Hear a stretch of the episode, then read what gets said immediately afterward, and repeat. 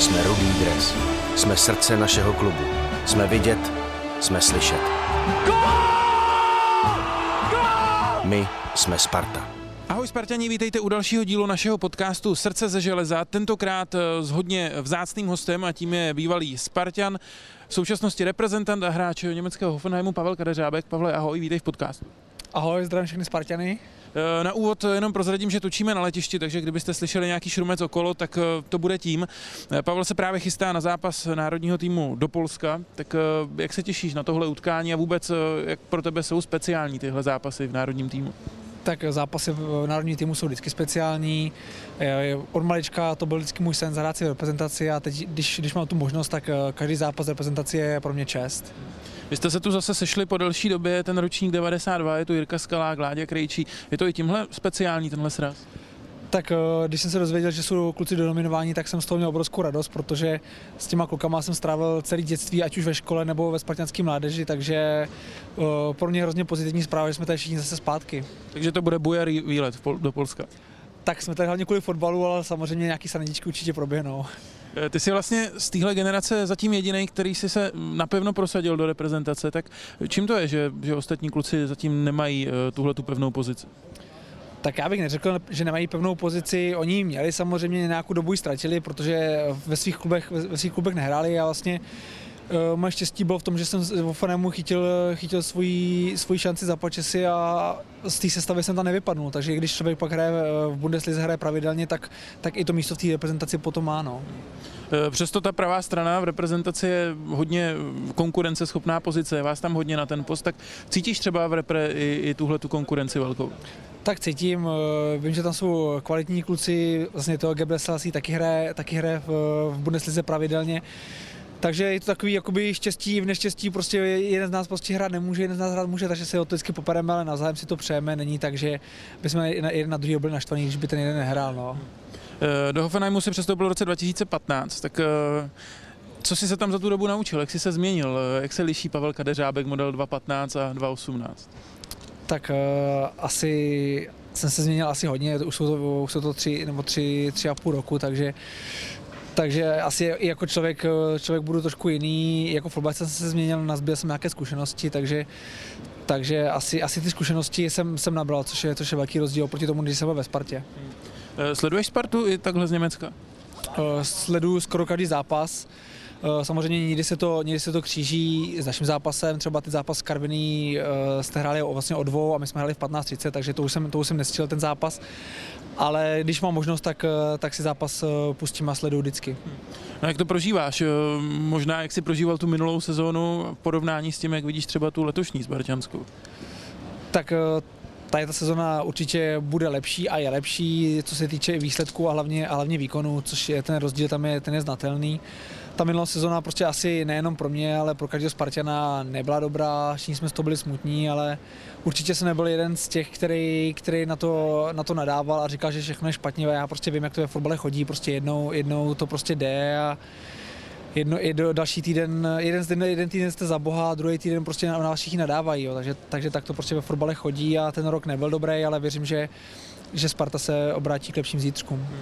Eh, já jsem se ptal eh, kluků v kanceláři, na co nejvíc vzpomínají za dobu, co jsi byl ve Spartě, tak někdo říkal tvůj gól ve finále poháru, někdo říkal, jak jsi na Lyonu skopnul praporek, tak co je tvoje nejsilnější vzpomínka na Spartu? Tak eh, nejsilnější pozitivní je určitě, že jsme vyhráli ten titul, což vlastně za poslední dobu ve Spartě prostě moc nedaří, takže tam ten, ten titul je teď zácný, takže ta, ta, ta sezona, kdy se udělal ten titul, tak uh, to je něco nepopsatelného. To byla vlastně jízda, kdy se nám vlastně dařilo, byla skvělá parta v kabině a na to se nezapomíná. Pak samozřejmě ten gol v poháru, když už jsem, na, na, když už jsem vlastně na tu penaltu jít musel, tak jsem vlastně ten zápas rozhodl, což, což vzpomínám taky hodně pozitivním. A negativní vzpomínka je, že jsem vlastně na tom Lyonu ukopnul ten praporek, což, což do teďka jsme se tomu zasmáli, protože shodou okolností my jsme teď s Ofenem eh, chytli Lyon, a, a vlastně teď, než jsme přijeli na sraz, tak jsme tam vlastně ve středu hráli a já jsem v 92. minutě dal gola a vyrovnal jsem na 2-2, takže Hned mi psal Jirka Skalák i Láďa Krejčí, jak je ten, jak je ten osud, eh, že by ten osud fotbalový mi to vrátil, že vlastně za to, že jsem tam před těma šesti nebo sedmi lety ukoupil ten praporek, tak jsem teďka tam mohl rozhodnout na tom stadionu. No. Eh, určitě se ještě k té lize mistrů dostaneme, ale eh, když chvíli zůstanu u Sparty, kdybys měl porovnat tu atmosféru nebo ten tým, který byl v té titulové sezóně, třeba s tím, jak na tebe teď působí spartianský tým, tak je to v něčem podobný třeba? Uh, já bych řekl pravdu, tak já jedinýho hráče, který ho tam odsaď vlastně zná, nebo je vlastně Fridas, ale s tím jsem, s tím jsem tam nehrál, takže je vlastně jediný, s kterým jsem, jsem tam vlastně hrál, je Kosta plus Lukáš Vácha. To jsou vlastně dva, dva jediní, kteří, kteří tam zůstali, takže já vůbec nevidím do kabiny dovnitř, jak to tam teďka chodí. Samozřejmě je tam spoustu cizinců, takže spíš tam bude převládat asi, asi angličtina nad češtinou. Takže asi tady ty, tu titulovou sezónu a tuhle tu sezónu bych ne, samozřejmě asi ne, těžko srovnával, protože teď, teď do toho nevidím, jo, ale jak jsem říkal, tam v té sezóně, v té titulové tam ta parta byla, byla skvělá, okolo Božka dočkala Davida Lafaty, který to, Marka Mačevského, který to všichni dávali dohromady, jo, takže to bylo něco nepopsatelného a na to, na to do životí nikdy nezapomenu. Možná jedna podobnost by mohla být v tom, že vy jste vypadli na začátku eh, sezóny z poháru s Hekenem, což se stalo vlastně něco podobného i letos. Byla to tehdy věc, která pomohla paradoxně k tomu, abyste měli víc klidu na tu domácí soutěž? Tak samozřejmě v tu chvíli jsme to brali jako hrozivě, že jsme vypadli prostě se švédským hakenem, což vlastně byla velká ostuda v té v době, takže jestli nám to pomohlo, tak asi jo, protože vlastně nám ubyly, ubyly ty zápasy, že jsme vlastně hráli jenom ty víkendy a měli jsme vlastně, koncentrovali jsme se jenom na tu ligu a říkám, tu ligu jsme, tu ligu jsme válcovali potom. No. No a když půjdeme k tobě, já jsem věděl, že Hoffenheim je vesnice, ale vlastně jsem si nikdy nehledal, kolik má obyvatel. Dneska jsem to našel tři a půl tisíce. Tak to je fakt úplně jako malá díra skoro, dá se říct. Tak jak se tam žije? Tak uh, malá díra to je, ale přímo, přímo v tom městečku, no, v té vesnici Hoffenheim, uh, má vlastně tréninkový centrum jenom mládež. My máme tréninkový centrum vedle a stadion je v Zinzheimu, což je asi 30 tisíc, což má asi 30 tisíc obyvatel, což už není tak malý. A většina hráčů bydlí v Heidelbergu nebo v Mannheimu, což už má asi 150 tisíc obyvatel nebo 200 tisíc, takže to už jsou velká města, takže mě se tam žije dobře, já jsem takový člověk, který spíš má rád takový ten svůj klid, a, a to, jsem tam, to jsem tam našel. Samozřejmě byl jsem zvyklý, celý život jsem bydlel v Praze, což se vůbec nedá srovnat, jo. Je, to, je to prostě něco jiného, ale říkám, já jsem tam spokojený, já jsem tam našel to, co jsem potřeboval, ten svůj klid a rodinný zázemí a nic víc nepotřebuju. A ta pozornost lidí tam asi taky musí být jiná než v Praze. Poznávají tě lidi na ulici, přece jenom hraješ každý zápas v základní sestavě, tak asi, asi fanoušci tě dobře znají. Jo, fanoušci mě znají, uh, kor vlastně, když já, já uh, osobně bydlím v tom Zinzajmu, kde vlastně je ten stadion a kde ta fanouškovská základna je největší, takže tam ty, tam ty lidi mě poznávají, ale zase, když to srovnám s ostatníma bundesligovými týmama, jako Bayern Mnichov, Dortmund, Brémy, Hamburg, tak to jsou týmy, které mají tradici a tam ta fanouškovská základna je o dost větší prostě, no. Takže to u nás je takový, my tak dá se říct, hrajeme trošku spíš jako bez tlaku, no. Uh, jaká je vlastně teď, před, nebo jaká byla předsezónní očekávání na Hoffenheim? Uh, jaká je spokojenost zatím s průběhem sezóny? Tak očekávání byly veliký, protože vlastně předchozí sezónu jsme skončili na čtvrtém místě, teď jsme skončili minulou sezónu třetí, takže řekli jsme si, že níž určitě ji nechceme, jo, takže, uh, takže ty, ty, ty vyhlašovali se tam něco, že jsme mohli na titul, ale samozřejmě je to v Německu strašně těžký, když je tam prostě Bayern a teď, teď vlastně i Dortmund, ale...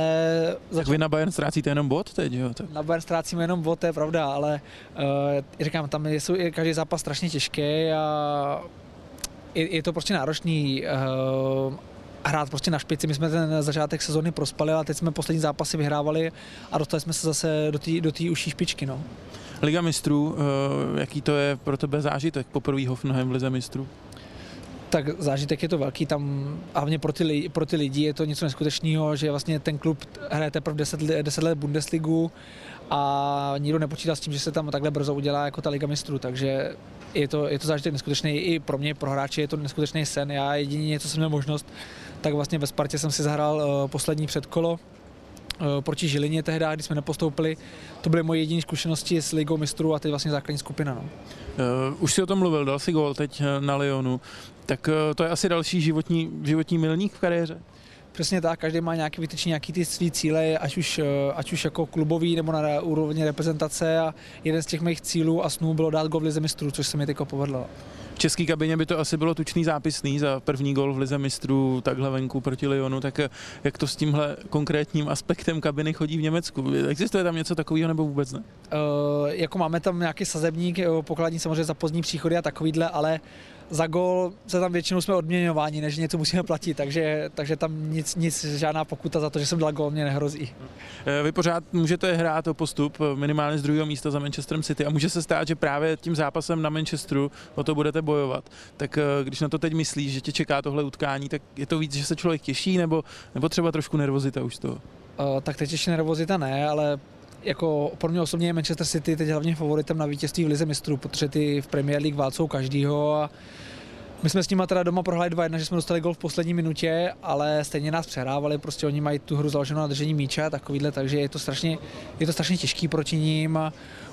Uvidíme, uvidíme, uvidíme, jak to dopadne. No, my bychom samozřejmě nechtěli, aby to dopadlo tak, že budeme hrát na Manchester City o všechno. My, my teďka, když si uhrajeme zápas se Šachtěrem, a Lyon prohraje doma s Manchesterem City, tak pak už se třeba bude hrát na skóre a už bychom ani nemuseli uhrát nic na to Manchester City. Jo. Takže my doufejme, doufejme, že se v posledním kole nebude hrát to všechno, no, ale, ale všechno k tomu tak směřuje, že to tak asi bude. No. Eh, ještě jedna věc mě zajímá z kabiny a to je trenér Nagelsmann, velká hvězda německého fotbalu.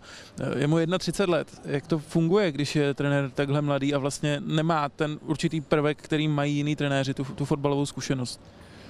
Tak on zkušenost nemá, ale on má, on má v sobě nějaký takový ten přirozený respekt, který si prostě vybudoval a e, umí, umí, umí vyvážit to, udělat si ze sebe srandu, nechá si ze sebe udělat srandu, ale pak naopak, když pro nás něco potřebuje, tak umí přitvrdit, umí, umí na nás zařvat a, a od něj to všichni ty kluci berou. I ty kluci, kteří jsou v vozovkách starší než on, tak prostě tak to prostě od něho berou. Takže uh, já na trenéra nemůžu říct žádné špatné slovo, hraju pod ním pravidelně, bohužel, bohužel eh, po sezóně nás opustí, takže uvidíme, uvidíme, jak to bude vypadat dále. Tak třeba tě vezme sebou jako svého klíčového hráče.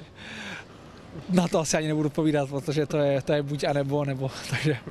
Ehm, ty máš eh, malou dcerku, Emu, když jste ji čekali, tak si říkal, že uděláš všechno pro to, abys byl super táta. Tak eh, mě zajímá, jestli máš pocit ze sebe, že jsi ten super táta. Já doufám, že jo. Já doufám, že mě ona si to asi teď ten věk, jsou dva roky, takže si to asi nebude pamatovat potom, ale já doufám, že když jí pak jednou budu ukazovat fotky a videa, jak jsem se k ní chovala, to, takže si fakt řekne, že jsem ten super táta. Takže já se snažím být co, co nejvíc s rodinkou doma, když mám volný čas, tak většinou, nebo veškerý volný čas trávím jenom s rodinou a po tréninku rychle vypadávám, abych byl s rodinou co, co nejdříve. Jo. Takže samozřejmě teď je to těžký, protože teď jdeme tu do toho ligu, tu ligu mistrů, hráli jsme ligový pohár, ligu, takže jsem byl Eh, vesměs eh, pořád na hotelích a to, takže pro rodinu to není těžký, ale eh, pro rodinu to, to je těžký, ale uh, musím říct, že to zvládá, manželka to zvládá skvěle. Fandí ti Emma takhle u televize nebo chodí na stadion s mámou? Na každý domácí zápas chodí, chodí na stadion, takže, takže fandí a u televize taky. Vždycky, když vidí trojku, tak volá táta, táta, takže podporu mám jak od manželky, tak od dcerky velkou. Sparta slaví letos 125 let, vlastně tenhle měsíc, tak kdyby si měl něco popřát tomu klubu jako takovýmu do budoucna, tak co by to bylo? Tak eh, já bych jí popřál asi to, co si všichni fanoušci a popřál bych jí, aby se v brzké době, nejlépe v této sezóně, když ne v této, tak aspoň té příští, udělal ten titul, protože všichni na, ně, na ten titul opět čekají a prostě pro mě, pro mě Sparta srdcový klub a nikdy nezapomenu na to, na ten čas strávený v té Spartě, doufám, že se tam třeba ještě někdy vrátím a samozřejmě pro, pro všechny hráče a pro všechny lidi v klubu přeju hlavně zdraví, což je to nejdůležitější a jak říkám, pro fanoušky, aby byl co nejlépe koukatelný fotbal a aby, aby konečně přišly, přišly ty výsledky, na které všichni tak čekají. Tak za chvíli vám poletí letadlo do Gdaňsku, tak mám ještě poslední otázku, kdy se Pavel Kadeřábek vrátí do Sparty. V kolika tak letech eh, byste to viděl na návrat? Tak těžko takhle říct, já mám v Offnajmu smlouvu ještě, ještě na čtyři roky, teď jsem prodlužoval, ale Eh, samozřejmě teď, teď v brzké době to určitě asi nebude, ale jak, jak jsem říkal, jednou se do té Sparty určitě chci vrátit. Když ta Sparta o mě zájem bude mít, tak se, tak se určitě rád vrátím. Pavle, tak jo, díky moc, že jsi byl hostem tohle podcastu. Mně se fajn, ať se daří v Polsku i v klubu. Děkuju a jak jsem říkal, přeju, přeju všechno nejlepší Spartě. Jsme Rudý dres. Jsme srdce našeho klubu. Jsme vidět, jsme slyšet. My jsme Sparta.